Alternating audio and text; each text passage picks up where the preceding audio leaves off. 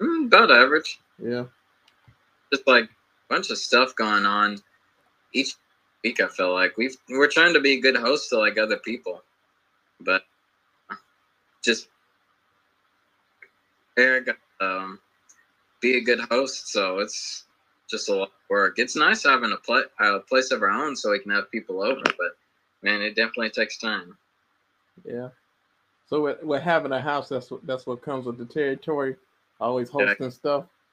Yeah, but we enjoy it. It's just it, man. It just takes a lot of time out of us. Okay. All right, hey everybody, welcome back to my YouTube channel, Upload Past Crossroads. If you're watching on my podcast, Upload Past Crossroads, you're watching the playback of this video. So thanks so much for tuning in to uh, my social media pages. You rock. Make sure to subscribe, follow, befriend me on all the rest of my social media platforms. I have the best social media platforms ever. You're gonna see some of them in this video that me and Einstein are doing today. Uh, and uh, yeah, so here goes the rest of my social media pages. I'll talk about it at the end of the video. And then we got my boy Einstein here as well. So subscribe to his YouTube channel, Chaplain's Logs, and you can watch all the videos that he does himself on his Bible studies, his sermons, his videos that he uploads on his YouTube channel and all that stuff. And you can befriend him on his Facebook page, Justin Lee Howell. Right. So it's it's it's me, it's him, we're back at it again, guys. And we're hitting you guys with Nehemiah chapter one. We're not done with it yet. We're still on verses five to six now, right? So if you haven't already, go to my YouTube channel and watch all the previous videos we did on Nehemiah chapter one. They were all amazing, right? So this is my YouTube mm. channel. I have a playlist on there titled Nehemiah chapter one. So check it out on my YouTube channel, Look Past Crossroads. Also, if you want to see all my sermons, Bible studies, and Sunday school lessons and all that stuff that I've done on the book of Nehemiah. You can check that out right here on this playlist in the book of Nehemiah. All right, so let's get to it, guys. So again, we're we're focusing in on Nehemiah chapter one. Uh, you know what? I'm gonna do something different. Justin, if there's something you think that needs to be said of the book of Nehemiah entirely before we start the video, you can go ahead before I read the verses, or you think we should just read the verses? Uh, let's read the verses first. Okay. Then we'll foundation. All right, yeah. So I'll let Justin do the summary of where we're at in the book of Nehemiah. And we're going to be focusing on verses 5 to 6 today in Nehemiah chapter 1. All right. So we're in Nehemiah chapter 1, I'm focusing on verses five and six, but I'm gonna read all the verses so everybody gets a good uh, synopsis of what's going on. I think that's the word I'm looking for. Man, I sound like a nerd sometimes. But anyways, the words of Nehemiah the son of Hachaliah, and it came to pass in the month of Chisleu in the twentieth year, as I was in Shushan the palace, that Hananiah, one of my brethren, came, he and certain men of Judah, and I asked them concerning the Jews that had escaped which were left of captivity, and concerning Jerusalem. And they said unto me, The remnant that are left of the captivity there are in the province are in great affliction and reproach. The wall of Jerusalem also is broken down, and the gates thereof are burned with fire. And it came to pass when I heard these words that I sat down and wept and mourned certain days and fasted and prayed before the God of heaven and said, I beseech thee, O God of heaven, the global God, that keepeth covenant and mercy for them that love him and observe his commandments. Let thine ear now be attentive and thy eyes open, that thou mayest hear the prayer of thy servant, which I pray before thee now, day and night for the children of Israel, thou servants, and confess the sins of the children of Israel, which we have sinned against thee. Both I and my father's house have sinned. We have dealt very corruptly against thee, and have not kept the commandments, nor the statutes, nor the judgments which thou commandest thou servant Moses. Remember, I beseech thee, the word that thou commandest thou servant Moses, saying, If ye transgress, I will scatter you abroad among the nations. But if ye turn unto me and keep my commandments and do them, though there were of you cast out unto the uttermost parts of the heaven, yet will I gather them from thence and will bring them unto the place that I have chosen to set my name there. Now these are thy servants and thou people whom thou hast redeemed by thy great power and by thy strong hand. O Lord, I beseech thee, let now thine ear be attentive to the prayer of thy servant and to the prayer of thy servants who desire to fear thy name and prosper. I pray thee, thou servant, this day, and grant him mercy in the sight of this man, for I was a king's cupbearer. And again, we're focusing on verse five and six today. About to tear this up. The title of today's lesson is Nehemiah Please to God. Mm-mm-mm. So Nehemiah verse one, I mean chapter one, verse five reads, and said, I beseech thee, O God of heaven, the great and terrible God that keepeth covenant and mercy for them that love him and observe his commandments. All right, Justin, I'll let you start it off. Yeah, man. So if you haven't seen the previous verses that we've done so far, definitely go those videos because the those videos have been building up to this. We finally gotten to the prayer. Like verse five is where the prayer starts, and I've been holding back on the meat of that just because we've been exploring like what type of person Nehemiah is. And you remember from the previous videos, we've talked like first and foremost, he's a man of God. Like before he did anything, before he took action, he wept, he prayed, he mourned, he fasted. Like we're finally getting into the prayer to find out what he was praying for. But first and foremost, we talked about like how God blessed King Cyrus because uh, King Cyrus was being led by the hand by God. And we were saying the same thing about Nehemiah. Nehemiah didn't do anything until he figured out what God wanted of him. Like he already had, man, he was humble. He was he was the cupbearer of the king, so he already had some pull. He already had some weight to his action, so he could have done what he wanted. But no, he waited first. So I'm glad we finally gotten to the prayer. We've talked so much about like what type of man Nehemiah was to pray and figure out how he needs to grow where he's planted. But now today, Sean and I are going to tackle like what is he praying first now. And I'll I'll just jump right into it if that's all right. Yeah, go ahead. The the first first line of his prayer, Lord, the God of heaven, the great and awesome God. When uh, Jesus's disciples asked Jesus how he needs to pray, they like that's how Jesus started. He said, um, hallowed be thy name. He was praising God first and foremost. Like before you just go around asking for stuff, like you have to give credit where credit is due. And I love that a bunch of stuff that Nehemiah does throughout this chapter really parallels well with Jesus, like what kind of man Jesus was. Um, and he did the same thing here. He praised like what an awesome God is. And that the reason he does that is because he wants to show that he believes that God can do this. Like he no doubt um, doubtful of like what God could do. So he he starts out with saying, "You're a great God. You're an awesome God. You keep your covenant of love." Like that's an indication of unconditional love. Like if God loved His people, He would heed this prayer. So I really like how he started out for verse five. Yeah. Yeah, I'm on the same wavelength as you, man. Like right now, that's the first thing I was gonna say, man. Like one of my first points is like when we come to God, we must recognize Him for who He is.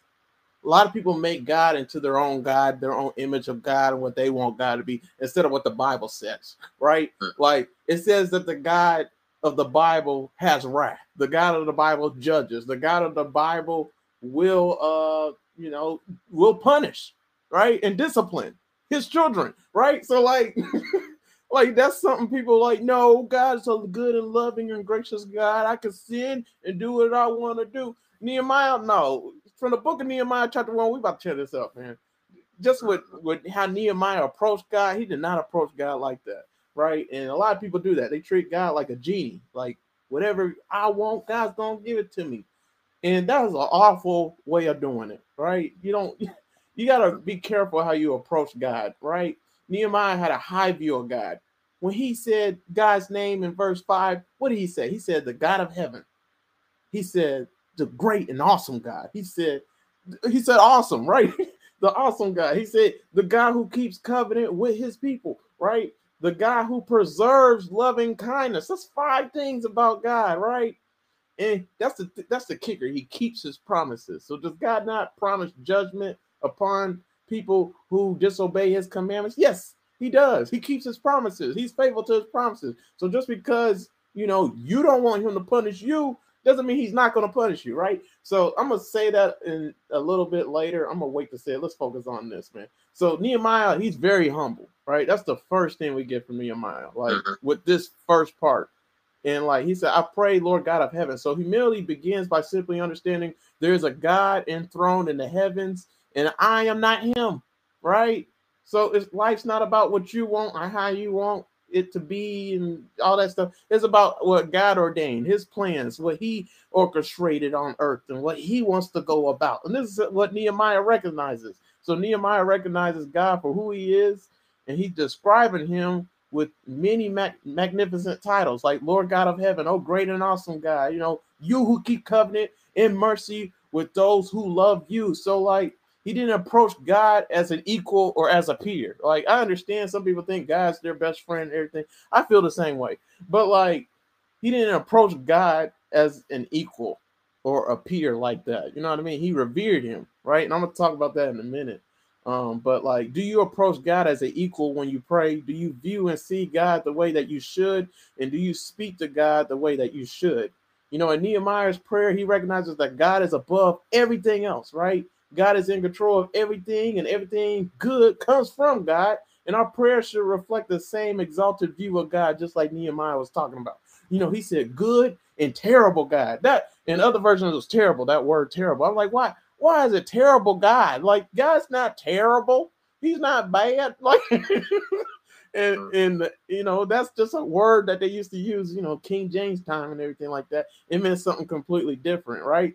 So, but basically, it's just talking about fearing God. You know, God is a God to be worshipped with fear by all people, right? You're not just worshiping anybody. This is the God of all gods. He's this is the only true God, right? This is the one who created everything and who's gonna judge everything, right? This is the God who you don't play around with. And people don't understand that. Every knee will bow, every tongue will confess that Jesus Christ is Lord. You don't just, you know, you got to make sure you're in right standing with God because it's not based on what you think. Like, I'm to make it to heaven. No, it's based on what Jesus thinks, what God thinks himself, right? So, you know, his powerful wrath, right? It should cost all his enemies to fear him. It's reasons to be afraid. It's reason to be careful how you live, right? It's reasons, it gives you a reason to revere him and and just you know honor him and glorify him like you never have before with your life, with your whole being, with everything that you do, right? This is what Nehemiah is talking about, man. So, like, why is God called reverend? Right? Why is it what why is that word used? Why should he be the only one who's called reverend? Right? And that's another term for the, the term uh terrible, reverend. Right? And we, we know that pastors are called reverend. And that's what my mom asked me, you know, why is God called reverend? And why should he be the only one who is called reverend? Right? So the great and terrible God. So ain't no pastor t- terrible, right? Ain't no pastor should be feared right? Because we know in the Bible says that the uh what does it say? The fear of the Lord is the beginning of wisdom, right? And knowledge of the Holy One is understanding. That's Proverbs 9 10. When you understand the fear of God, like I know that's a question people gonna ask, like, what's the fear of God, Justin? Like the like you can answer if you want. Like, uh, what's the fear of God? So, like the fear of God is just basically honoring God and respecting him with how you live. You live with yep. fear and trembling because you know in judgment day you're going to be judged for your your deeds, your thoughts, your actions, everything, right? So you you going to answer that question, Justin? Yeah, because like that's an int- I've talked about that before, and it's a topic I like because for people who aren't so sure about Christianity or are hesitant about God, they'll say like, "What kind of God would ask people to be afraid of Him?" But like I think I say like that's not what he's calling us to do. He's not asking us to be like in terror of him. For me, and I hang out with a lot of bikers, so I make the analogy that I have a healthy fear of my bike. Like I enjoy riding my bike, but I I also realize how powerful and how dangerous it can be, so I respect it to a degree. Same with God in a weird in a weird way that it's a healthy respect that we need to be in awe of the things that he's capable of. Um, like I, I think we would be afraid if we saw the full extent of his power, but it's he doesn't want us to be like in a paralyzed fear. He wants to be in a fear, like fearing him is healthy respect of knowing, and that's and that's the same for like when it says the fear of God is the start of knowledge. it's almost like humbling ourselves. We we respect God enough to know that He has plenty of things to teach us. So it's it. I'm. I think it just. I think fear has a different meaning in Greek and Hebrew than it might have for the connotation in English. Yeah. Yeah. And the last thing I want to say too, you know, just with being, you know, the great and terrible guy, you know, the reverend God you should reverend and all that stuff. Like reverend's a word uh that we that should be applied to God instead of pastor. So that's the first thing I want to say. And then God is the reverend God, the one who incites terror. So that's what the word reverend is supposed to mean. I know we we got slang and stuff like that in today's time period that changes stuff, but you know, you should fear God because he determines it all and he, he will judge it all, right? So this is why is this gives us cause some reason to fear him because God can, man, who would want to burn in hell? Like that should put anybody, that should give anybody enough fear. But some people, you know, the fear of the Lord is the beginning of wisdom. Everybody has wisdom, everybody has common sense, everybody has understanding and knowledge. So that's where that comes from God. So it's a, yeah, you guys know. So God is a God of judgment, but he's also a gracious God, right? So God is a God of judgment and he's a God of grace. You get these two options with him, right? That's it, right? you can have his grace or you can have his judgment. And there's no in between, right? So you you're either hot or you're cold, right? You or you can't be on the fence and be lukewarm. And so you get to choose which God, which side of God you get, right? And so uh yeah, man, like that's what Nehemiah's focusing in on right here. He's telling God who he is from his word. He's not he's not inciting something he thinks and what he believes and what he wants God to be. A lot of people do that. No, he's saying what the Bible says. He did he gives us two examples in Nehemiah chapter 1 verse chapter 1 verse 5. He said, "The God that keepeth covenant and mercy for them that love him observe his commandments." And if we read a little further in like verses 7 and 8 and 9, it talks about how uh, you know God said He's going to scatter us, right? If we disobey Him, God said He's going to punish us and judge us if we disobey Him, and this is where they're at. Everybody, all of God's people scattered. All of God's people are everywhere. It was two to three million Jews, and only I think fifty thousand of them went back to Jerusalem. So that's like two or three percent of them. That is a tiny percentage, right? So like they're scattered everywhere and nobody knows where they're at. They're in Persia, they were in Babylon, so they're all everywhere. And so, like God said, if you just turn back to me, you repent of your sins, you know, you can receive my grace. I will bring you back to the land. I will take you there. I'll make the roads easy. Like me and Justin talked about that one YouTube video with King Cyrus. You know, I'll bring my people.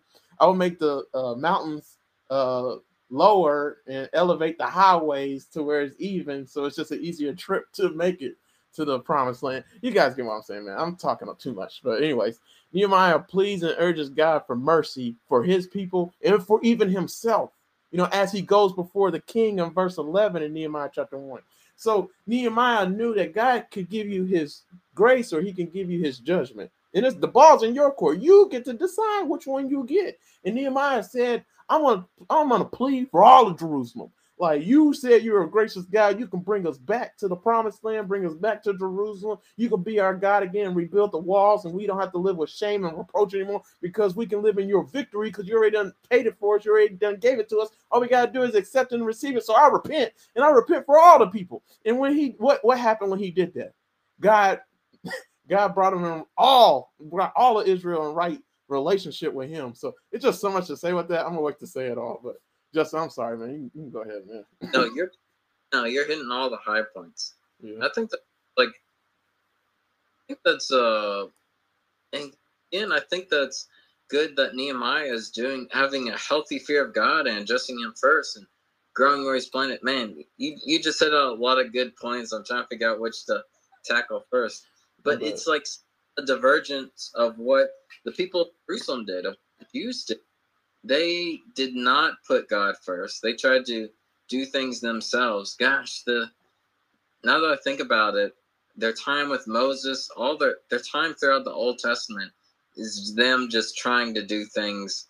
Is God telling them how to do things and then them just trying to figure it out themselves.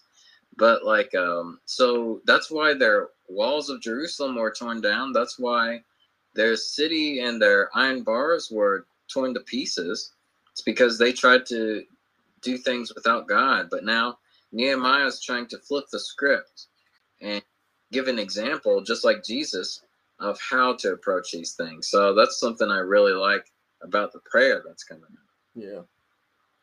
Yeah, and I wanted to say something. Hopefully, you remember some stuff too that you want to say that I said and stuff like that. But um, one thing you said at the very beginning of the video, Justin, you said that uh, basically Nehemiah thanked God before he even asked God for anything, and that's verse five. Right, I'm gonna read verse five again. Nehemiah chapter one, verse five. That's what me and Justin are focusing in on right now. Right, just in case you're just watching.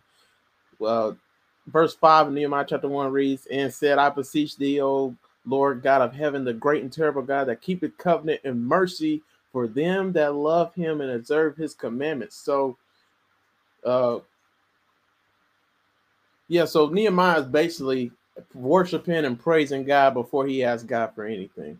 And this was the first thing he did, right? Like he's talking about how awesome and great God is, how we should fear God, right? And revere him above mm-hmm. any and everything in this world, right? And then you know, he keeps his covenant, so he doesn't lie. You know, he's faithful to his word, right? He's merciful, right? if we observe his commandments, he's merciful to us, right? So these are qualities about God that are true, and right. And so I just want to focus on that right now. So, like, whatever situation you're going through, that's what faith is. Faith is believing in things hope for, it's the substance of things not seen, right? Something like that, right? So faith is just believing in something that's not there yet, right? It's having faith that God can do something that's that hasn't been done yet in your life, right? So do you have that kind of faith, right? And Nehemiah did, right? He thanked God before he even went to the king. He thanked God and praised God before he did anything, right? Because he knew that God was a waymaker and God's a good God, right? And this this is just some of his promises, so he got to be faithful to his word. So that's something I want to hone in on. Uh, I post a lot of posts like that on Instagram, just talking about you know praise God before, praise God in advance, praise God before. And here goes one of them. So one of the posts is this. I'm gonna zoom in because I know it'd be so tiny when I be sharing my screen um online like this on YouTube video. So one of the posts I posted was this. I'm gonna post it again so it look better. This is how you know this is one of my older posts from last year in 2021. So I said when you enter into God's presence with praise, he enters your circumstances with power, right? And so here goes some of the caption. Some of the caption read, Worship will get you there. And then something else I said was, God will never disappoint a praiser. Just ask Paul and Silas at the at midnight as they sang praises, God opened their prison doors. Just ask Daniel. As he gave thanks to God, those hungry lions couldn't touch him. You know, just ask Shadrach, Meshach, and Abednego. You know, they went into the fiery furnace full of praise and came out with even without even smelling like smoke. This is what happens when you praise God. You know, worship will get you through the roughest times in your life because it shifts your focus from the problem to the problem solver. And this is what Nehemiah is doing. We saw in verse 3 in Nehemiah chapter 1 that Nehemiah had a burden after the news that he received from his brethren Hanani that you know the, the the, the walls are uh, down, the gates are burned, you know, the city is in ruins, and there are all the people there in Jerusalem right now, all the remnant are living in reproach and constant fear, right? Constant disgrace. And, and Nehemiah is praising God because he knew that we serve a good God. And the walls in ancient time period revealed the power of your God. And Nehemiah knew this wasn't a good uh, picture of what our God is. Our God's greater than all the rest of the nations, especially Persia, you know, and our God's gonna rebuild the walls because you know he he he he is our security. He's the best security in the whole world. So like yeah, so this was Nehemiah's burden, what he wanted to happen. This what God purposed in his heart and gave him the passion to do for God's people and expounding the kingdom of God on earth for all God's people, right? Bringing heaven here on earth and stuff like that, right? So praise precedes victory. So don't wait to worship God until you get to the promised land. You got to worship Him along the way, right? Praise Him in advance, praise Him in the hallway, right? So there's so much to say with that. but I just wanted to throw that out there, man. All right, and then uh, Justin, did you have anything else, man? Because I, I got something else from verse five. Now I'm ready to go yeah. to six. Oh yeah, yeah.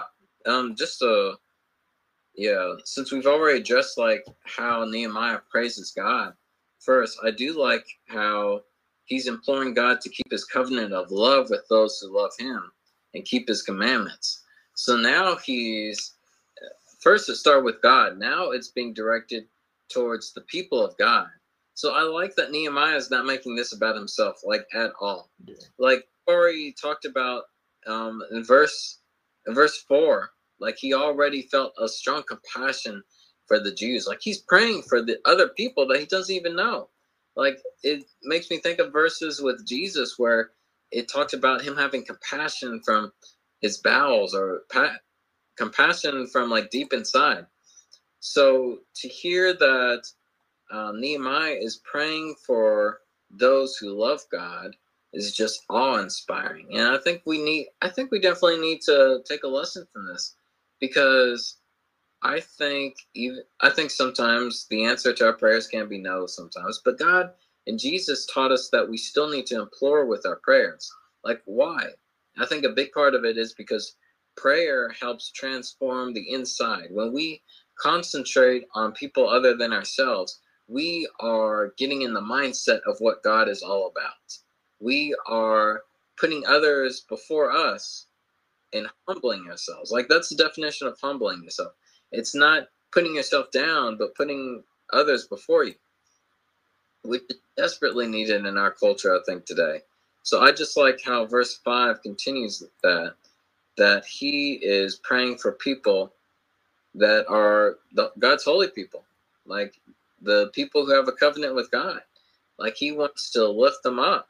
Like I, there could be like loads of reasons why he wants to do that. Maybe he loves God so much that he wants his people to prosper. Maybe he just has a connection, uh, an emotional connection to those people. I'm not too sure, but it's just amazing that he is trying to lift up other people with his prayers.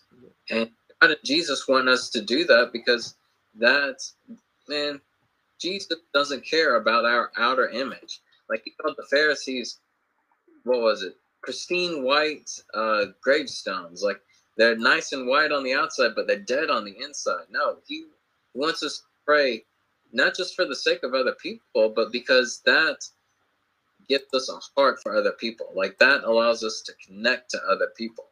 Like when we pray, when my wife and I pray for other people, like we're showing we care. Like we just feel like we have a connection with them. So Nehemiah is really trying to push God to follow his promise to take care of his people. And I think that's amazing because God doesn't need to be reminded that. But I, I do think God tries to see if other if people will pray on the behalf of other people. Like Moses, when he was trying to uh, tell God not to destroy his people, he was like, it was like right after they went through the trouble of getting them out of Egypt. God didn't have to be reminded that, but I, I wholeheartedly believe that God wanted to see what kind of leader Moses was, and um, Moses prayed for his people just as Nehemiah is praying for his people here. Yeah. Man, I want to go there, but I, I was one more thing I want to say with verse five. But that's the, that's where I want to go. That's the that's the uh the ace of spade I had up my hand, whatever you want to call it, Justin. That I want to tell you about uh, a story in the Bible by the name um, Achan. There's a person in the Bible named Achan. I'll talk about it in a minute. But last time I'm gonna say what verse five is. We see we see in all of Nehemiah chapter one that Nehemiah kept on plea pleading to God, kept on asking and begging God for help, kept on interceding on the behalf of all of Israel, you know, asking for forgiveness, asking to be in right standing with God, and for God to restore uh, relationship with Him and His people, right? His redeemed people, right? And so Nehemiah says in verse 5, you know, please, please, you know, I beseech thee, O Lord God of heaven. Verse 8, he said, I beseech thee again. So I urge you, I'm pleading, I'm begging. Like uh in verse 6, let thine ear now be attentive and thy eyes open that thou mayest hear the prayer of thy servant. So please pay attention, God. I need you to listen to this. You know, do you talk to God like that? Like, do you beg him to to to listen? And this is how you approach God, right? You know, God doesn't have to listen to you. Why everybody think God need to bend over backwards for them? We're talking about God, the great and terrible and awesome God, the most awesome person in awesome, awesome entity, the most awesome thing ever. Like, there's no comparison, right? So, like, yeah, verse 11, I beseech thee, let now thine ear be attended to the prayer of thy servant and to the prayers of thy servants who desire to fear thy name. Like, please listen, as we fear your name, we revere you, like we respect you and honor you, God. We glorify you. Like, this is how you approach God. And this also shows Nehemiah's heart. You know, he continually p- uh, pleaded before the Lord God Almighty, the Lord of the Lord God of heaven, right? He continually called out and depended on the Lord. And this is an application for us. You know, do you rely on and depend on and plead to and call out to God like this? Like, I hope I painted a really good picture of verse 5 and just all of Nehemiah chapter 1. You know, or do you rely on, plead to, and depend on men instead of God, right? Are you pleading to people like this, your manager, your boss? You know, please don't fire me. Please don't get rid of me. I need you. Like, you got the Lord God Almighty on your side. And I want to put this in the context. We talking about Nehemiah. He said in verse 1 that I was in Shushan, the palace, or in, suit in Persia. And then he said in verse 11 that I was a cupbearer to the king. So that means he had access to the king. He was close to the king. He knows the king. He has connections. He's in the palace of Shushan, right? So, like, he knows people, right? He's not just a regular person, a regular Israelite. He's with he's in high regard in the, in the highest position you could possibly have, you know, in Persia for Israelite, right? So, but yeah, he could have just basically. I'm trying to say he could have just went to the king. He had access to the king. He could have just asked the king for help instead of pleading pleading pleading to God at all. That's what some people do, right? so, do you run to God or do you run to man? And Nehemiah is not that type of person. He knew who the real king was, who the one true king was. And that's the application for us. You know, even though you have connections, even though you know some people, you have some access to some renowned or great person, some celebrity, you know, are they better than the Lord? The answer to the heck to the no. So Psalms verse uh 118, uh, Psalms chapter 118, verse 8 says it's better to trust in the Lord than to put your confidence in man. And then Psalms 20, verse 7 says, Some trust in chariots and some in horses, but we will remember the name of the Lord our God. So which one are you? So I just want to throw that out there before we go to verse 6. All right. And Justin, that's all I got for verse 5. Did you have anything else for verse 5? That's all I have for verse five. All right, I'm, I'm gonna hit it uh next lesson again, I think. But uh let's go ahead and move to verse six, man, and hit them with this. So as you guys know, me and uh, Justin are talking about Nehemiah chapter one, verses five and six today. If you don't know, we've been having Bible studies on Nehemiah chapter one, a lot of Bible studies. So check out on my YouTube channel, Upper Past Crossroads, and on his YouTube channel, Chaplain's Logs, to uh, listen to all the rest of our Nehemiah chapter 1 studies. But here goes verse 6 of Nehemiah chapter 1. We're about to break this down. Uh, Nehemiah says, Let thine ear now be attentive and thine eyes open, that thou mayest hear the prayer of thy servant, which I pray before thee now, day and night, for the children of Israel, our servants, and confess the sins of the children of Israel, which we have sinned against thee. Both I and my father's house have sinned. And Justin already hit this, man.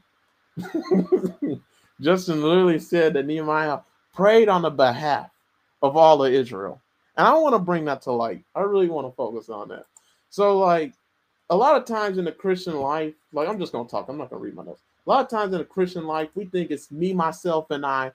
I think I cried a thousand times, like uh, the Beyonce song I'm trying to reference. But um, yeah, we just think that our sin doesn't affect anybody, right? We think that you know, we can just live and do what we want to do, and it doesn't matter what anybody else thinking. I'm just gonna do me, boo boo. Like that's how people live, right? And I want to I want to teach you guys a story, right? This story ties in with the book of Nehemiah like crazy. There's a man named Achan in the Bible. If you look in Joshua chapter 7, Justin, this should be our next Bible study, right? In Joshua chapter 7, there's a man named Achan, right? And this was after I think Moses died, and now Joshua was the leader, right? And this was when they walked around the walls of Jericho and they had to walk around like seven times. I don't remember. And then the walls came flying down, and God said, "Slaughter everybody," something like that, and burn everything. Don't take nothing, right? But he specifically told him, "You can take the silver and gold, but it's for me. It's an offering to me. That's it, right?" But there's this one guy named Achan who was with the Israelites at this time. He's an Israelite, and he's in the line of Judah. He he wanted to do something else, right? And so he stole a Babylonian garment and he stole some silver, I think, right? But either way, he stole something. And God said, Don't take anything. And if you do, the gold and silver belongs to me. And that's it. It burned everything else. So I don't know why he took the garment. Like it's not like he can wear it around in Israel. Like look at the garment, like you know, show it off. And then with the silver and gold, like you know, I, I maybe, maybe. But either way it goes, because of his sin, all of Israel were was in bad standing with God as a people. So God was mad at all of Israel. He turned his back on all of Israel for one man's sin, for one man's mistake. And so all of Israel was trying to figure out, well, who is this one man that did this? Like, who stole? Like, it wasn't us. Like, you know, why did God turn from us? Like, and, and actually, they lost a battle. They went to battle not long after that, like in the city of Ai or something, and they lost because of this man's sin. It was only one man, right? and so, long story short, um, Joshua and all the leaders prayed and asked God, like, who was it? And so they narrowed it down to it was someone in the line of Judah. Then they narrowed it down to being two different households. So they went to the two different people in their households, in their tents. And um, they figured out it was a guy named Achan and his family. His family actually helped him to hide the silver and gold in the Babylonian garment underneath, you know, some rocks in their house. So long story short, they uh they they all got stoned. Him and his family got stoned. And they actually put stones on top of the whole entire family and their tent and everything they owned, and they burned everything. And the question is, was his sin unpardonable? Could he have asked God, you know, and said, you know, could he, could he have told God, you know, I repent, I turn from my wickedness, you know? But he didn't do that, right? He tried to hide his sin, right? He tried, he tried to, uh, you know, he tried to prevent anybody from seeing it. Like nobody's gonna know. Like, right? And so the whole point is, you know, is God's grace bigger than any sin, right? So all the whole point is, you know, Nehemiah didn't hide his sin or the whole nation's sin, right? He stated everything Israel failed to do and continually to fail to do, and he even said, "I even failed to do it sometimes," right? So he he asked God for forgiveness, and this is the whole point. You know, God is faithful and just to forgive us of all sins and all unrighteousness. if we just turn to him. That's first John chapter 1, verse 9. All we gotta do is turn to him. All we gotta do is repent. All we gotta do is say we were wrong. And this is Nehemiah's humility. Nehemiah didn't even exist and wasn't even around 150 years that when they first went to Babylonian captivity right? The whole nation, when Jerusalem was originally burned, all its walls burned, burned, all its gates burned, and the whole city in ruins. 150 years before Nehemiah, right? Nehemiah is around 444 BC, and he's even repenting of the whole nation's sin, even though he didn't do all those sins, right? And that's the whole point. We're a team. You know, in the Christian body, I like what Paul says. He says we're a body of Christ. We're many members, many functions. We got the we got the toenail. We got the uh the pinky nail on the finger. We got the we you know what I mean. There's like seven thousand five hundred different ligaments and parts in your body, something like that, something crazy. That's a lot of parts, right? You got you got the uh the flesh underneath the flesh, like you know the pink part. You guys know what I'm talking about. You got the bones, you got all the veins. Like if we just look at the finger and just really could see through it, like Clark Kent, like Superman, we will see a lot of intricacies, a lot of stuff going on in our bodies, right? Lungs, tonsils, I don't know. You got all these different functions, right? And that's the Christian body, right? When one member's off, we're all off. And we don't live like that in today's time period. We think, you know, my sin doesn't affect anybody. You know, nobody is hurt by my sin. You know, sin does does not just hurt the sinner though, right? sin does not just hurt the sinner. Yeah, that's a lie, right? so some people think that sin just hurts one sinner, right? This is my life and I can do what I want with it because it doesn't affect anyone, right? And I like Romans, that's all lies, by the way. So Romans chapter 14, verse 7, it says, For none of us lives for ourselves alone, and none of us dies for ourselves alone. So nobody lives in a vacuum. Our actions affect everybody around us, especially as believers Right? We're the salt and light of the world. So anything we do affects the whole Christian body. That's why we got so many scary movies and so many movies in Hollywood bashing Christianity to make Christians look like perverts and, and crazy people because that's all they see. Because as Christians, we lost our way. We think we can sin and be like the world and think we still have a message to talk about. No, we don't. So everything that we do affects everyone. We're a, unit, we're a team. When one member's off, we're all off. We're all a bad team. We need to come together and be better as Christians. Stop being like Achan and think we can hide and conceal our sin because that's another scripture verse, man. It's one of my favorite. Let me see if I can pop it up and find it. Yeah, Proverbs chapter 28, verse 13. It says, He that covereth his sins shall not prosper, but whosoever confesseth and forsaketh them shall have mercy. You get two options. I told you you can receive God's judgment, God's wrath, his punishment, or you can receive his mercy, his grace, his forgiveness. That's a better way. It's just filled with peace. It's better, right? Stop trying to conceal your sin and cover it. Like it's not, it's gonna, it's gonna backfire on you. That's another scripture verse, guys. Just in case you think you can get away with sin. Don't worry, I'm pretty self too.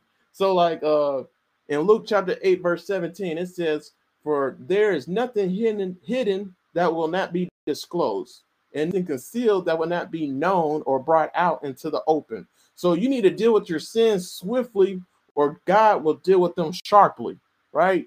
You get two options. so you can't hide anything from God. God is not mocked. You may fool people, but God knows everything. He sees everything. Even when you think you're getting away with something, you're not with God.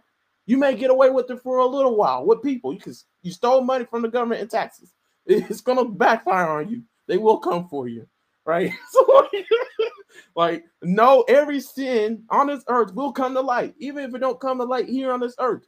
Don't let it come to light in heaven when you're being judged by God, because you will burn in hell. Like, you know, so like we gotta be careful how we live. We can't just live any kind of way, right? So yeah, I just want to share that story with Achan, man. And that's how Nehemiah was. Like, I'm gonna tie this in with Nehemiah. So Nehemiah he saw everybody as a unit, as a people, and he's part of these people. He's part of this unit, the body of Christ. He's doing his function, but all the members are off. So he wants to bring all the members back together because even though you know you got your own life, you're doing what you're doing for God. Okay, that's good. You're living for God. All right, we're a body at the end of the day. So it's all about how we do stuff together in expanding God's kingdom as a church, the big C, not the little C. So like and that's that that's what it takes. You can't live this Christian life alone. You weren't meant to. So yeah, I just want to throw that out there, man. I'm sorry, Justin. you brought in the concept of sin though, because like that's the second part of verse six was saying, "I confess, I confess the sins we Israelites, including myself and my fa- father's family, have committed." I think that's that's part of prayer though as well. Instead of, as we said, we don't just start prayers asking God to fulfill our wishes or to treat him like a genie. Like, first and foremost, he gave God the praise, like Jesus did in his prayer. But then he also addressed that there are sins that they need to be forgiven. I think that, um, man, that, that's a. It's amazing that this prayer was done before Jesus's time because I feel like back then we still had, they didn't exactly pray that their sins would be forgiven all the time. They kind of had these rituals. If you go through Lamentations, you kind of see just like all the the process that they had to do to be forgiven of sins, not only sins they did consciously, but also sins that they did that they weren't aware of. Because you know you're not doing something right. There's no way you're not perfect. Like that's first and foremost for a Christian. We have to recognize that we we have our own problems and we sin all the time. So I like that. Like he's trying to, he's trying to. I don't know. It, it just seems like he's trying to hit every mark as far as getting on the same wavelength of God. And part of that is recognizing that God has to forgive them. God has to be the one to forgive them of that sin. I think that's really important because, like as you said, sin doesn't just affect your individual life. It does have a downward spiral in which it affects everybody. And I know the I know the sins of Israel have affected them because man, look at their city. There is no city now. That's what Nehemiah is trying to fix. So I love you brought in the concept of sin there because like Nehemiah's trying to address that. He's trying to confess his sins first and foremost. And I think that's a good foundation for any Christian. Man, before we get into more of the prayer, like it's just good that we recognize that we need Jesus. We need to be forgiven for this. We need to confess these sins to God because man, there's he already knows what we've done. Like he we can't hide that stuff. So for prayer to be able to confess that is very important because now everything's in the open. You're not going to God with a fake mask and trying to be like a Pharisee and trying to pray out loud in public. No, you, you're humbling yourself. You're praising God and you're humbling yourself by confessing that we need his help. Nehemiah knows this because he's asking help from God first before he starts this big project that he's going to do in the city of Jerusalem. I, I just, a, a second part of verse 6 that I really like is he says he's going to pray day and night. And the verses say that he prays for months on end. So you know he's been praying day or night. That goes back to what Jesus was saying with the parable of the uh, man who was knocking on his neighbor's door. Like God and Jesus want us to persist in prayer. Like why they want us to do that? Like if um I sometimes it's circumstantial. Like sometimes people will, will like pray once and wonder why it's not like and there's there's there's multiple reasons for that. I don't think we can get into that for this video. Um, it could be that the answer to the prayer is no. It could be that the timing's not right. It could be that God wants us to continue to pray so our hearts are transformed before He answers. It, there's there's just so much to say about that. But the fact that the fact that Nehemiah is like hitting all the right notes as far as what Jesus wants us to do before Jesus actually showed up is pretty amazing for that. Because not only is he confessing his sins and the sins of other people, he's also going to say, okay, I'm going to be praying this day and night. So look, but only in a nicer way, of course. yeah. And that's something I want to say too. If we learn anything from the book of Nehemiah, it ties in with the story of Achan like crazy. And this is how it ties in.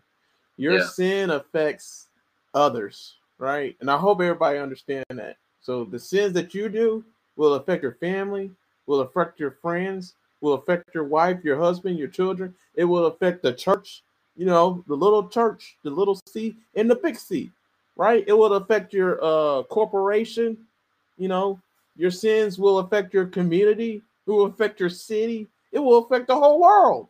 And this is what we see with Nehemiah.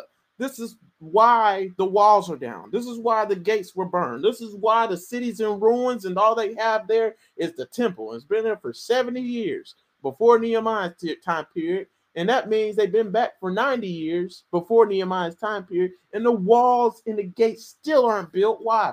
Because the, the people weren't in right relationship with God, right? And and they weren't in right relationship with God because they never truly repented right? They never truly turned away from the pay the sins that led them to this situation because they were still entertaining the pagans, the idols, just everything that was surrounding them from that the other nations and the other regions were doing instead of living and doing what how and doing what God wanted them to do. And that's what that's a testament to us. Can you say the same thing about yourself? Like, are you living how God wants you to live, or are you doing and being like the rest of the world? Because if you are, you know, rebuilding begins when you start to repent. God can't rebuild your life. He can't build your life and build the kingdom in your life and all that stuff if you don't repent and turn from your sins, right? And so a lot of people don't think that they sin. Like I had one friend tell me, you know, you don't, I don't sin, I don't do it because he only believes in the Old Testament and not the New. But like even in the Old Testament, Nehemiah was humble enough to realize, you know, even though I don't sin openly, I still sin, right? so he still confessed it out loud. So Nehemiah plainly and simply confessed sin without any attempt uh, attempt at excusing the sin. A lot of people make excuses like, you know, my sin's little, my sin, you know, it ain't hurting nobody, ain't nobody know. So they mm-hmm. minimize sin, they justify sin, you know, we always avoid excuse. Yeah, we we must always avoid excusing ourselves in the confession of our sins, right? Like everybody always want to make an excuse. You know, Lord, I'm sorry, but you know how hard it is, so that's why I do it. You know, that's that's nonsense, right? We need to stop uh, playing around and, and and entertaining sin and and making it minuscule, making it less than what it really is. Because we just talked about how the sin of Achan, that's tiny, that's a tiny sin, man. He stole a garment from an, an, another nation that they uh, plundered, and and then he took some silver and gold. He didn't take all of it, right? But he was caught, right? And and that's the thing, guys. Like, I, I want to hone that in. I didn't I didn't really paint that picture too well, but we must immediately confess our sins and not wait until we get caught. If you wait until you get caught, you're not going to like the consequences of it. You're not going to like the discipline actions. There's consequences for sin.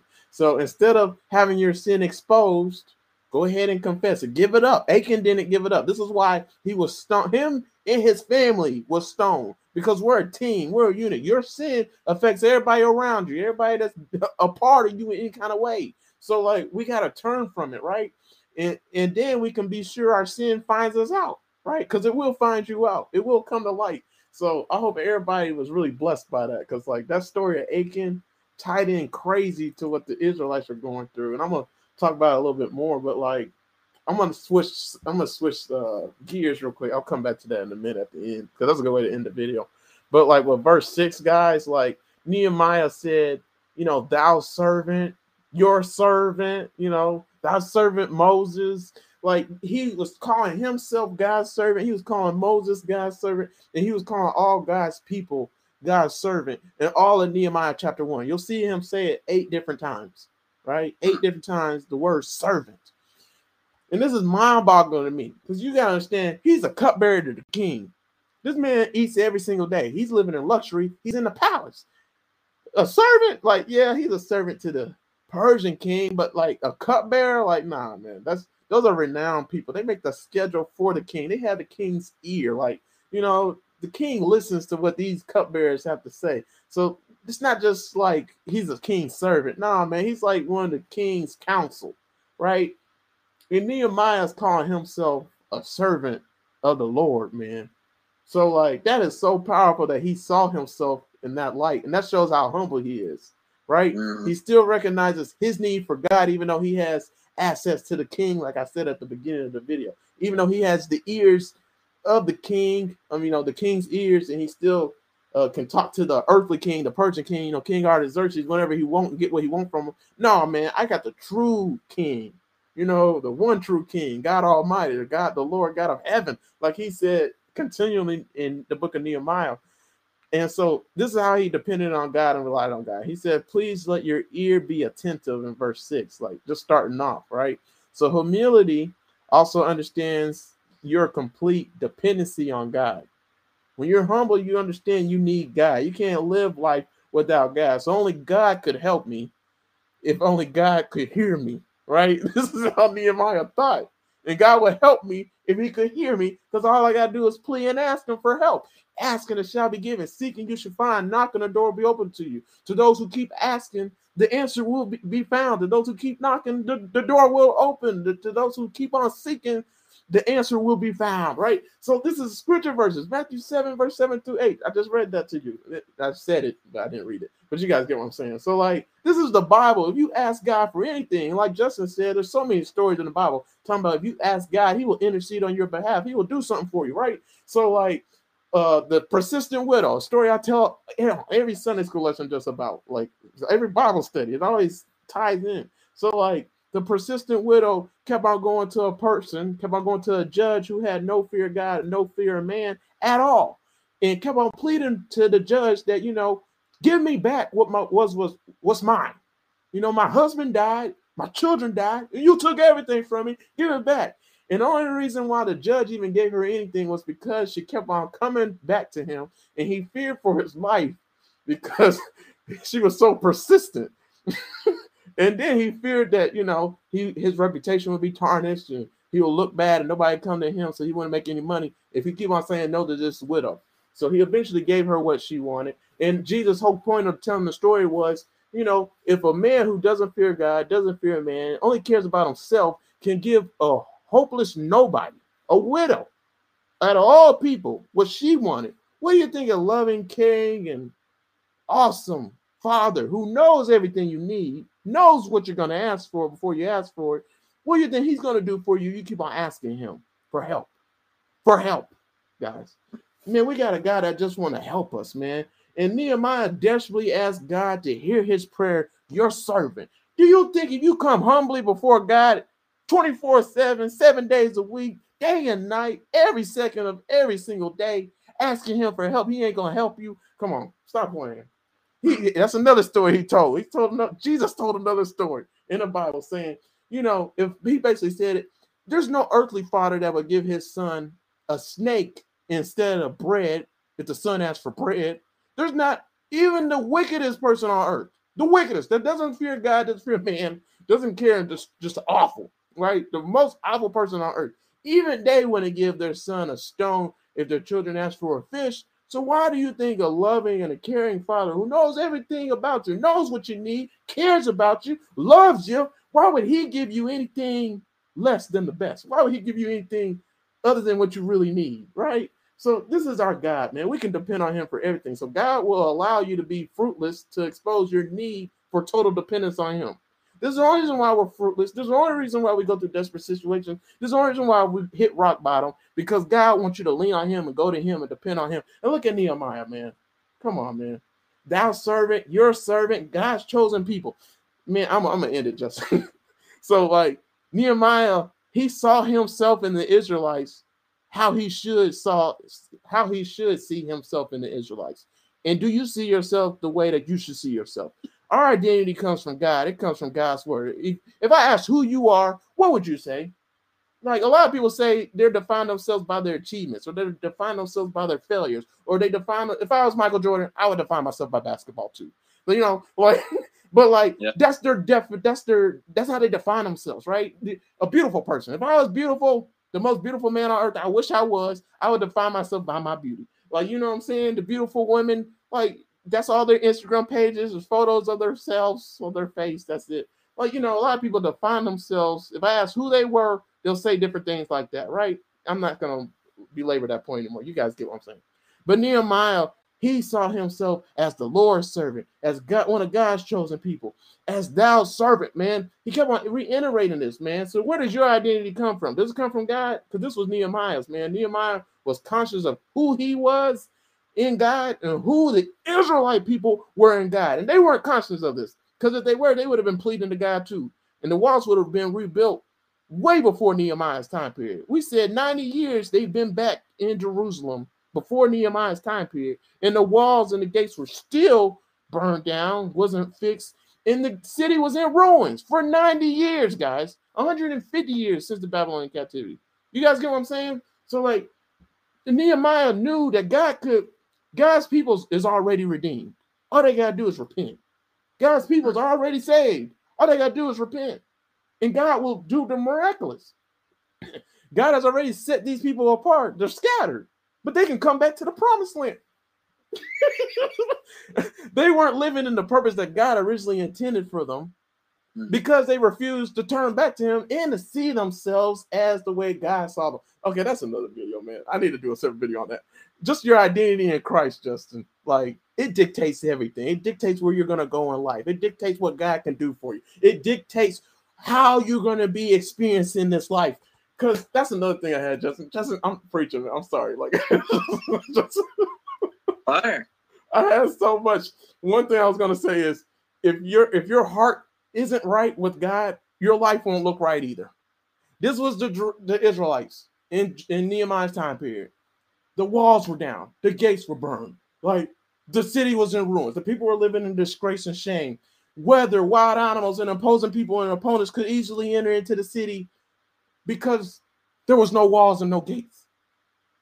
When you're in right relationship with God, do you think that's going to happen? You think there'll be walls symbolize protection, boundaries, restrictions, guardrails, protecting you from the enemies, the temptations. You think God don't do that for you if you're in his will And in his provision, come on, we'll stop playing. All right, so like it's so much to say with that, guys. I know you guys get what I'm saying, but like let me finish it out. So Nehemiah, you know what, Justin, go ahead and I'll finish the identity after you. Because I know you got something, man. Yeah, just uh let me hold on, let me make sure this isn't uh this isn't stuff for the next verse. Man, it's cool, man. I, I, I went in, man. I'm sorry, bro. I just oh, you're oh, and oh, good points. Oh yeah, um, yeah. I won't get into that yet, but yeah, I it's yeah. What that really resonated with me, like enter the at any time they wanted, but they first they had to turn back to God, and the fact, just the fact that like they refused to turn back to God, like that's such a big pride thing. I don't know. It's either pride or ignorance, maybe a little bit of both. But man, that that goes back to Genesis, where like um um Eve had pride of like wanting to Adam and Eve had the pride of wanting to be like God. That's how Lucifer fell because like he had pride in himself. It's like that's what keeps us away from God. It makes me think back to the studies we did in Revelation of like everything is being sustained by God. Like we have to lean into God during those moments. And the fact that the that Nehemiah needs to help the people is a big showcase that they refuse to go back to God um, out of ignorance or pride or whatever. But that the start of this chapter, and I'm I'm going to end, end it there today by just saying that for wait for some future studies. But that's the start of chapter one is that Nehemiah is trying to reconnect God to his people right here. Like the people have turned away. Like man, that's that's the story of the Old Testament is just turning away from God constantly. Yeah. But just the heart of Nehemiah it should be um, an influence on you That's we need to seek God first. Like if we want um, we want see God in our life, we have to invite Him into our life first. Like He, He's not. If you are living up or living in your own sin, what's the what do those verses say?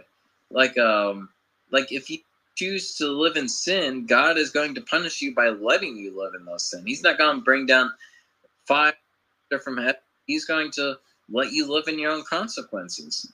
That's like um oh, there was the else I was going to say about that part. Um, yeah, like in Ecclesiastes, uh, the author was asking, like, why does God let good things happen to bad people and bad things happen to good people? Bad things are happening to bad people sometimes because God is letting them live in their own consequences. Um, but by confessing these sins, by trying to turn back to God, I think Nehemiah is really trying to flip the script here. So that's a, that's like that's the foundation. What chapter one is about is turning back God. Mm-hmm. Yeah, man. Last thing I was gonna say is I'm gonna go back to your identity, right? Your performance, right? Mm-hmm. A lot of people think that they're saved because of what they do, right? Because I sing in the choir, I'm saved, and because I'm in Elevations Church's choir, I can only imagine if I was in Elevations Church's choir and I could sing like the best male singer you could ever you ever heard, but like the one that sing really high, like and hit those high notes to be like you know, like if I could sing like that in a church, oh my boy, I'm saved. You know what I'm saying? Like they think that they're because they got a certain spiritual gift, they're saved because they can preach a certain way, they're saved. So if their uh, relationship with God is based on their performance. But that's one thing I want to say your relationship with God is not based on your performance. It's not about what you do, how you do it, how great you do it. It does not matter. Nehemiah got in touch with his identity with God through Christ, right? Nehemiah saw himself as one of God's children. He got many children. He only got sons and daughters. He don't got no grandchildren because you can't inherit your salvation. It only comes from Jesus. You got to go to him yourself, right? So, like, your relationship with God is not based on your performance. The self-achieved identity must also be self-sustained, right? the if you earn your identity, right, you have to maintain your own identity, right? But your identity belongs to Jesus. And because what Jesus did on the cross for you, you already are defined. You're loved, man. He died for you, man. Come on. He died for you. Man, he mm. went through hell for you. He literally went to hell. Like, you know, like on heaven and in hell. Like, come on. Like, oh man. Your identity belongs to Jesus. You guys get what I'm saying, man. You're forgiven, man. You're you've been brought bought with a price, man. You are, are a precious treasure, a precious jewels, because we had just talked about it with Revelation chapter 21, 22. The gates of Jerusalem, the 12 gates are made of pearls, and we're all an irritation to God. A pearl is just created from an oyster continually wrapping up um something called using nectar to wrap up an irritation, a pest, right? And it makes a pearl because they keep on doing it all the time because there's an irritation inside the oyster that it wants to get rid of. And that's what the pearly gates are made of. You know, you're a great irritation, right? You're a sinner, right? Jesus had to die for you, right? That wasn't for nothing. People think Jesus ain't real. It wasn't for nothing, guys. Come on. Like that's that's crazy. I don't just just that idea alone. Like, why would an innocent man die in a horrific way just because they had like just because they were crazy. Like, you know, like that don't make sense. The way he died, all he went through, no. Mm-mm. That's my Lord and Savior, man. So your identity belongs to Jesus. Jesus is the only one who defines you, and our identity is secured in Christ. It does not change. So you think you got to work your way to heaven? You think because you sin, you're you're lost? No. What? Nehemiah repented and they got back with God just like that. That's all it mm-hmm. takes. All you got to do is turn away from your sins. All you got to do is repent. All you got to do is go to Him. Come to Jesus. I don't know why I'm preaching just it's just this word, bro. it's you. Right. But like, yeah, guys. So the Israelites, they they didn't perform correctly, obviously. Like uh. they they didn't perform well, right? But again, your identity of Christ is not defined by your performance. You know, they had not they the Israelites did not do the right things in Nehemiah chapter 1 in 444 BC 150 years before the Babylonian captivity. And the reason why they became captives to the ba- Babylonians and the Persians and any other world power during that time period and they were scattered was because of their disobedience because they refused to repent and turn back to God. But all they had to do is turn away from their sins because they are still the children of God right? Like that didn't change. They were still redeemed by God they were still chosen by God. All you got to do is go to Him. you still belong to God. So that's a testament to anybody on this call, man. You think you you think you failed too much? You think you uh messed up too much for God? You, God's grace is strong, boy. All right, just I ain't done, man. One last thing, man. Uh, God's grace is strong is is bigger. That's the one thing I want to say. Yeah, one of my biggest points was there's nothing that God's grace cannot cover, right? So it doesn't matter how scattered we are, it doesn't matter how separated we are from God. Because what Romans chapter 8, verse 35 to 39 says, it says that nothing can separate us from the love of God. You know, there's no height nor depth, there's no bad weather or weather, there's no there's no evil or good, there's no there's no sin you can commit. There's there's nothing on this earth. There's no ocean that's big enough, no sky that's big enough, there's no galaxy big enough. There ain't nothing on earth can separate you from the love of God. You can have it at any time. So it doesn't matter how far away you are from God. It doesn't matter how great your sin is. It doesn't matter how evil you are. It doesn't matter who you are or what you are, where you are. I don't care. You can come back to God at any time. God's always there. He's always available. All you got to do is repent and he'll bring you back to him. All you got to do is go to him, just like the prodigal son story. So I love the Elijah chapter one. I've been in it too much, Justin. So like, but last scripture verse, Romans chapter 5, verse 20 through 21. It says, I'm not even gonna read all of it. It's just this main part. It says, Where sin abounds, grace much more abounds. God's grace is bigger than any sin. If anybody says that one sin is gonna kill you, it's gonna bring you to hell, all you gotta do is repent. God's grace is bigger than that. God's grace is bigger than whatever you're going through. Whatever you're struggling with, God's grace is bigger. He done forgiven you already. All you gotta do is go to Him and repent and, turn to Him. It doesn't matter what you did or, or how you did it who you did it with, God wants you to come back. Right? That's Nehemiah chapter 1. So is any sin unpardonable? I think that's the word. No. Like with the story of Achan, no, he could have repented. Judas, he could have repented. He didn't have to hang himself. Now he's burning in hell because he didn't give God a chance. But the 12 disciples, the other 12, the other 11, they stayed alive. All they, and Jesus came back and he and he brought them back and he built a church with them, with Peter, with James, with John even though they weren't with him at the cross, John was, but everybody else wasn't, right? Everybody else disappointed Jesus. They said they weren't going to turn from him, but they did. They disappointed Jesus how many times? Every time. Every every time. And God and Jesus still used them. He can use you too. Man, I love Nehemiah chapter one, man. So like Nehemiah had the right attitude towards God and his people and how God operates. Do you? This is how God operates, God, guys, throughout the whole Bible, the Old Testament and the New, right? And, and what's what's crazy is Nehemiah wanted to use his position as a cupbearer to glorify God. Even though he was in Persia, he had a high position. He's in the palace. He still wanted to lay down his life for his friends, just like Jesus, and go help out his people in Jerusalem, who eight, who's 800 to 1,000 miles away from him. They didn't have airplanes, they didn't have cars. He was still willing to go the distance, go go through the oceans for you, go through the mountains for you. I'm gonna bring you the moon. That's a song by Monica. So like, like that's what uh, Jeremiah wanted to do for the body of Christ. Are you the same way, man? Is your life your own? You are bought with a price. It's not your own, man. Uh, there's so much more I want to say. I'm done, man. I'm talking too much. that that just hit the first chapter perfectly. Yeah. Man, I had I spent too long in this chapter, man. I'm not gonna lie, like I haven't studied this all week. I just studied it today. That's it. But like I've been studying this nonstop for months. So like that's why I could take a break and just come back and refine my notes a little bit. And then like once I read it too much though. That's that's the thing. If I read my notes like four different times, I know where everything is. So when I'm about to say something, I want to say something, I can just go to it. Or when you say something that sparks me, I can just go to my notes and I know where exactly where it is. So that's when I'm dangerous, man. I'm not mm. the, the videos suck when I don't know my outline. When I don't know like where I last left off at and stuff like that. But yeah, you gave me a huge advantage this time around, man. You gave me a lot of time to study and stuff. So oh, glad. Yeah. But guys, that's the video. Justin, you have anything else, man? You good? No, I'm good.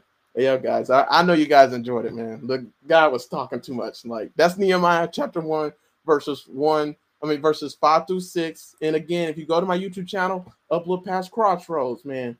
Subscribe, comment, share. This is the greatest YouTube channel ever, ever. Second to Justin's YouTube channel, Chaplain's Logs. But go to this YouTube channel. You can see all the Bible studies and sermons and videos that me and Justin have done on Nehemiah chapter one and also on the book of Nehemiah. If you just check out both of those two playlists on my YouTube channel, Upload Past Crossroads. And also, here goes all the rest of my social media pages. I have the best social media pages ever. So go to all of them. I showed you my Instagram, my Twitter page basically earlier on this video. So here they are, Trouble Don't Last, and my underscore day underscore Bible, uh, both my uh, Instagram pages, and then also my TikTok, Snap, and Twitter, Trouble Don't Last. All right, so those are all mine. Here goes Einstein's uh, YouTube channel. So Justin Lee Howell uh, Chaplain's log. So subscribe, turn on post notifications so you know when he upload another video. Comment, share, and uh, do all those things on his YouTube channel. If you don't do those things on our YouTube channels, they won't grow, and God won't bless us. I mean, he'll still bless us, but you guys know what I'm saying. We need you, all right? We're a body. We need each other, right? And then here goes his Facebook page, uh, Justin Lee Howell. Befriend him on there. Uh, like I always tell you guys, if you got any questions, if you want me and Justin to do a video on a question you have or on a topic of the Bible, you let us know. We'll do a video. Just DM us on our uh, social media pages, DM him on his Facebook page or on my Facebook page, and uh, also on my uh, Instagram pages. I will respond on those. Don't do it on my Twitter. I get too many messages on Twitter. All right. So that was the video, guys. We'll be back at it again next week or some other time this coming week all right, and we're gonna be talking about verses probably six through nine, six through ten, something like that. We're gonna tear this up, man. We got way more for you. I know in the next video we're talking about true confession. What is true confession? Are you really confessing your sins? All right, but that was this video. All right, so you guys have a great rest of your weekend. Kick major butt, Justin. You good? You gonna say anything or you good? Y'all stay blessed. All right, man. Peace out, guys. Pray you guys enjoyed it, man. Kick major butt. Pray in Jesus' name you receive the victory that Jesus has died on the cross for through each and every single obstacle you face in this life. In Jesus' name I pray. Amen. Amen.